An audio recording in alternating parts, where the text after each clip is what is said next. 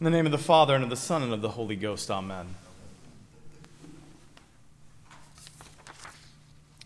Well, good morning. We have come to the end of our journey through the book of James. Uh, a flyover, really, and I look forward to the day when we can slowly go through this book of the Bible and other books of the Bible uh, at a snail's pace. I mean, that's really the, uh, the best way to do it.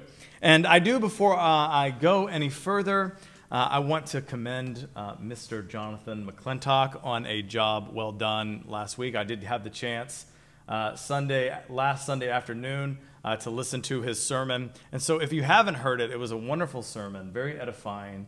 I think maybe your best. If I'm going to go home and rank them, you'll see the rankings on ESPN tonight. Um, you can find our podcast at allsoulsfl.org, iTunes, Wherever podcasts are found, you can find it and listen to it. Prayer, our last pericope uh, in the book of James, is very much concerned with prayer. And we see that, that prayer is, is fitting in all circumstances, that prayer can bring healing to both body and soul, and that prayer is powerful and that it can change you, it can change others, and that it can change the world. I mean, James presents prayer in verse 13 uh, and following of chapter 5, 5 as a sort of Pavlovian response to all the circumstances of life. Is any among you afflicted? Is anyone suffering? Let him pray. Is any merry? Let him sing songs. Is any sick among you? Let him call for the elders of the church and let them pray over him, anointing him with oil in the name of the Lord. So if you're suffering, pray. If you're happy, pray. That is, sing psalms. Thanksgiving, that's a, that's a type of prayer, a form of prayer. Thanksgiving and praise. Sing psalms. That is, use the original prayer book, the Psalter the prayer book of our Lord, to offer praise and thanksgiving to Almighty God, acknowledging. Think all the way back to chapter 1. When something good happens, when life's good, give praise to God. Why? Think all the way back to chapter 1. Because every good gift and every perfect gift is from above and cometh down from the Father of lights. Give thanks to God. So, prayer, brothers and sisters, and you know this, it's not merely petition. But it's, it's hard to get past. I think that instinct is imbued in us, isn't it? God as cosmic vending machine, God as genie. God, I have a problem. You happen to be omnipotent, which means you can solve that problem. And so I'm going to talk to you a lot when I need something. God is so patient. How do we know? I mean, God's got to deal with this seven billion times over. Does anyone have anyone in their life? They only call you when they need something. Like it's old. But God, God is patient and God is good. And we'll get to this in a second. God wants to give his children good gifts. He actually invites us to bring our, he, make your request known to God. He invites us to keep on asking and to keep on seeking and to keep on knocking. He wants us to come to Him. But prayer is more than petition. Prayer is lifting the lifting up of one's heart to God. It's the lifting up of oneself to God in repentance, if need be, in thanksgiving, in intercession what is intercession? It's being in the presence of God with others on your heart. And of course, request for aid. But the heart of prayer, the heart of prayer is adoration. Think of the Lord's Prayer. Uh, the Lord's Prayer, the prayer that Jesus gave us to pray, which he wants us to actually pray those words. I mean, quote, when you pray, say, and then he gives us the Lord's Prayer. So it's a script, if you will. It's a script that he gives us, but it's also the model and the basis for all other prayer. It's a model for prayer. And the Lord's Prayer, pay attention as we pray it this morning. It begins and it ends with adoration. So prayer is fitting in all circumstances. And learning to pray is just learning to be aware of God's presence. Of does that mean when Paul says pray without ceasing, does that mean that you just have the prayer book out and you're trying to work, you're trying to do an Excel spreadsheet and you're like trying to pray and do it at the same time and you, you never stop? No, it's a constant awareness that your life is lived before Almighty God and for Almighty God. And that everything you're doing, there's this offering up to God in the midst of it.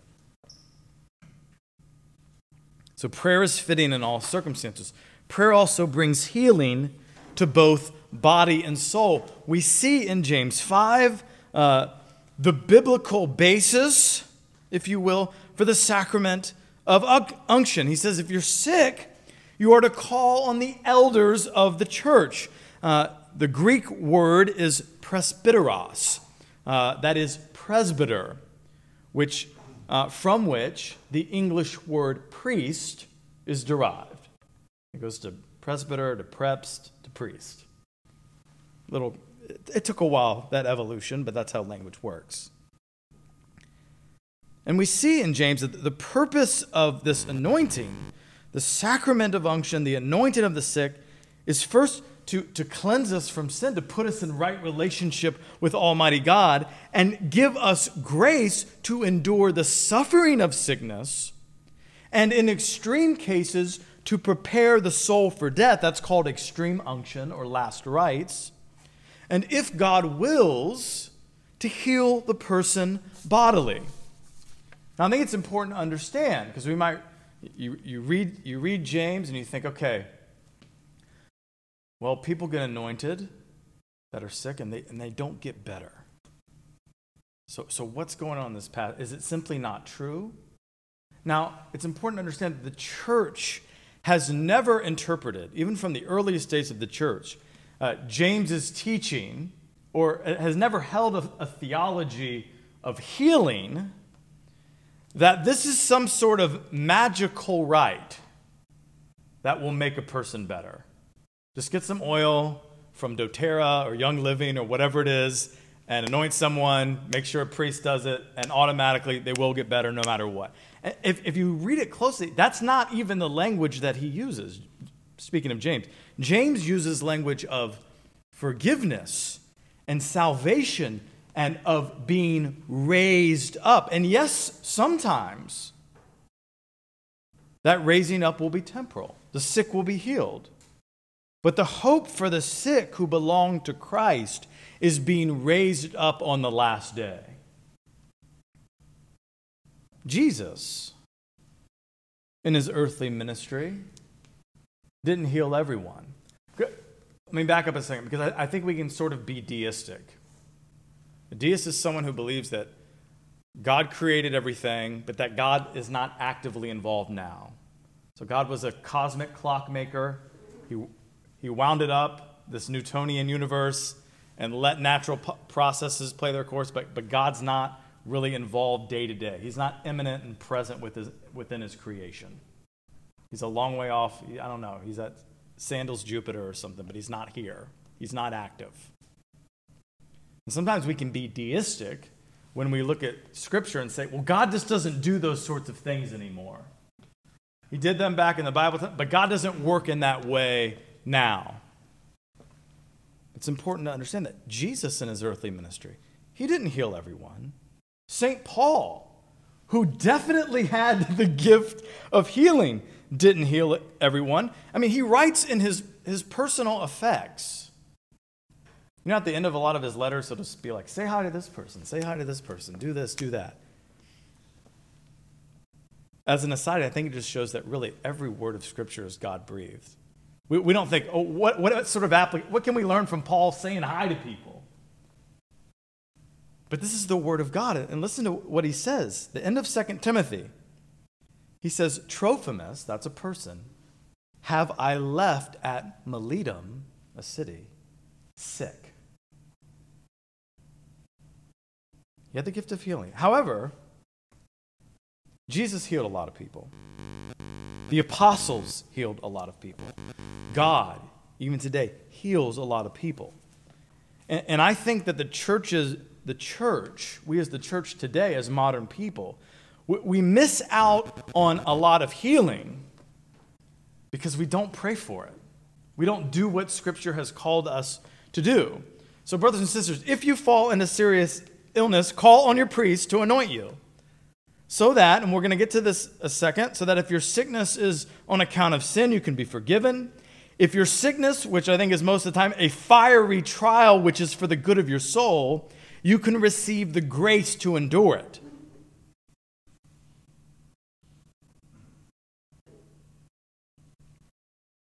There is strength which God is offering you through prayer and through the sacraments of the church to endure the trials of this life, including sickness? Are we taking advantage of it? These gifts that God has given us.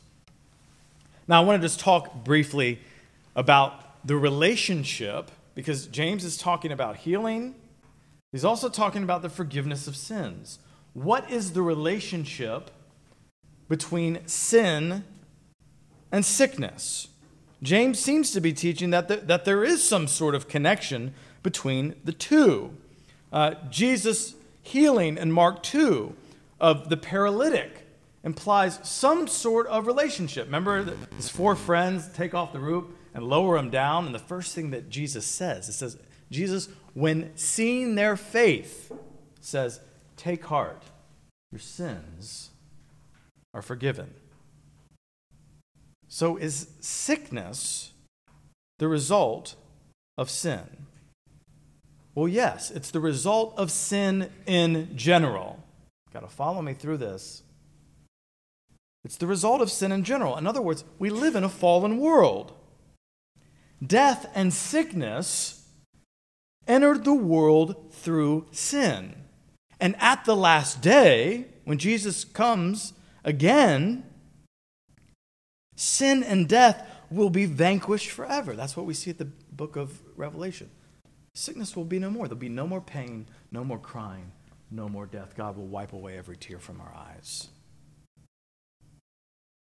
So, healing in the ministry of Jesus and in the ministry of the church, it's bringing that age to come forward into the present.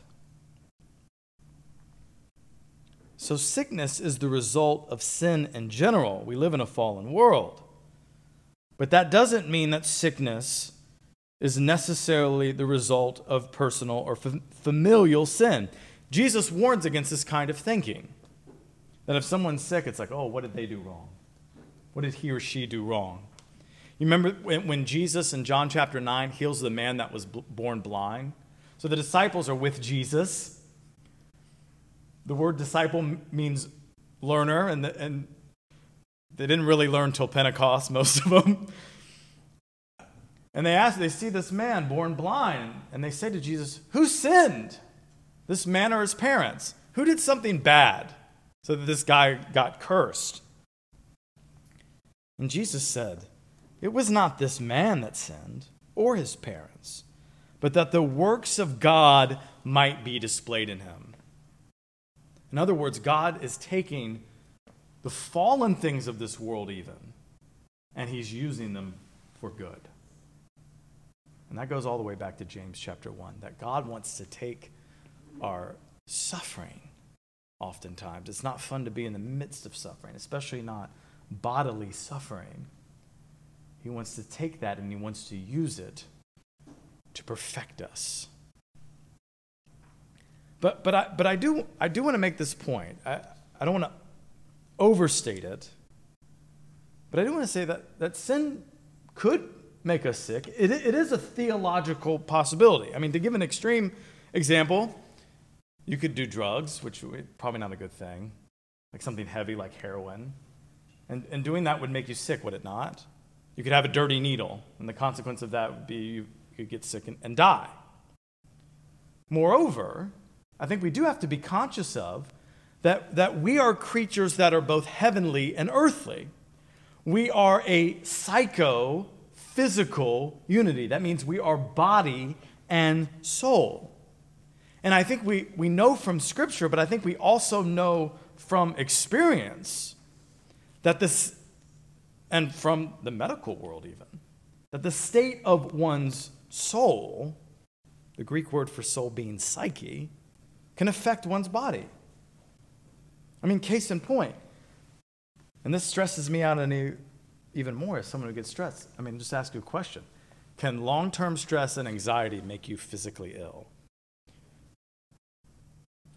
I, I think the, it seems that the overwhelming evidence points to yes, it can.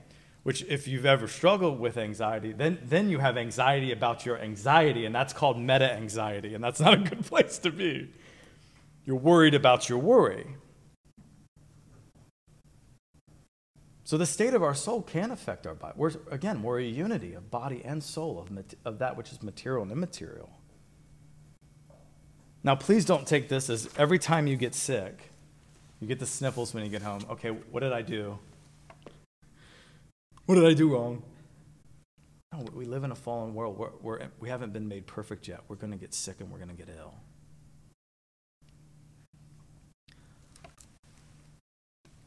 There's another side to this. If, if you're, and this is part of what's going on in James 5, I think. If you're sick, and the sickness is just a result of whatever, genetics or exposure or living in a dangerous world, you know, beset by all manner of infirmities. And so you, you happen to be sick but you're also living in rebellion to the Lord Jesus Christ. You're living in sin. There's sin for which you have not repented for. You're not following Him.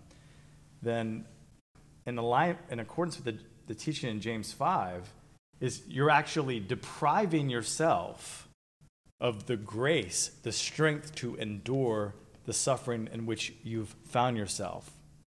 You're depriving yourself of the power and the presence of God that you need amidst sickness and suffering. So, prayer is powerful. I, I, think we underestimate the power of prayer. I mean, this should be the takeaway today, myself included. Prayer is much more powerful than I give it credit for. It can change you it can change others, it can change the world. And a prayer which is powerful and effective is not just reserved for priests or for the saints, but for all Christians who faithfully follow the Lord Jesus Christ. I mean, James brings up Elijah. He says, don't, don't think of Elijah. In essence, don't think of him as being in his own class of being a different species of being. He was just, he had passions. That is, he had emotions. He had really passions, sinful desires, just like you and me. In other words, James's point is he was flesh and blood. He was a human, just like you. Yet, he prayed and it didn't rain. He prayed again and it did rain. God worked miracles through him. Brothers and sisters, I, I want to learn to pray. And I want you to learn to pray with me. First and foremost, why? So that one of us can win the Powerball? I mean, that would be great. So that we can know God. So that we can be in constant communion with Him and thereby brought into deeper union with Him. And out of that union, as God molds us and makes us into the image of Jesus Christ, as God makes us in practice into righteous men and women, our prayers will be powerful and effective. We'll see lives transformed, we'll see sinners saved, we'll see the sick healed. And how do we do this? I mean, you've taken a first important step just by being here. Engaging in the prayer of the life of the church is essential, the Holy Eucharist, the daily offices. But let us con- continue to learn what prayer is that it is, once again, the lifting up of oneself to God, that it is, it, it is an awareness that all of life is lived before Him and for Him. And so will we grow in prayer as we offer every single part of our lives to God. You're suffering, pray. You're cheerful, sing psalms. In every season, in every moment, walk with the Lord Jesus Christ, who's with us to the end of the age. Brothers and sisters, with me, do, let us do the hard work in the Spirit of learning to pray without ceasing, to constantly be with our Lord who loved us and gave himself for us. Amen.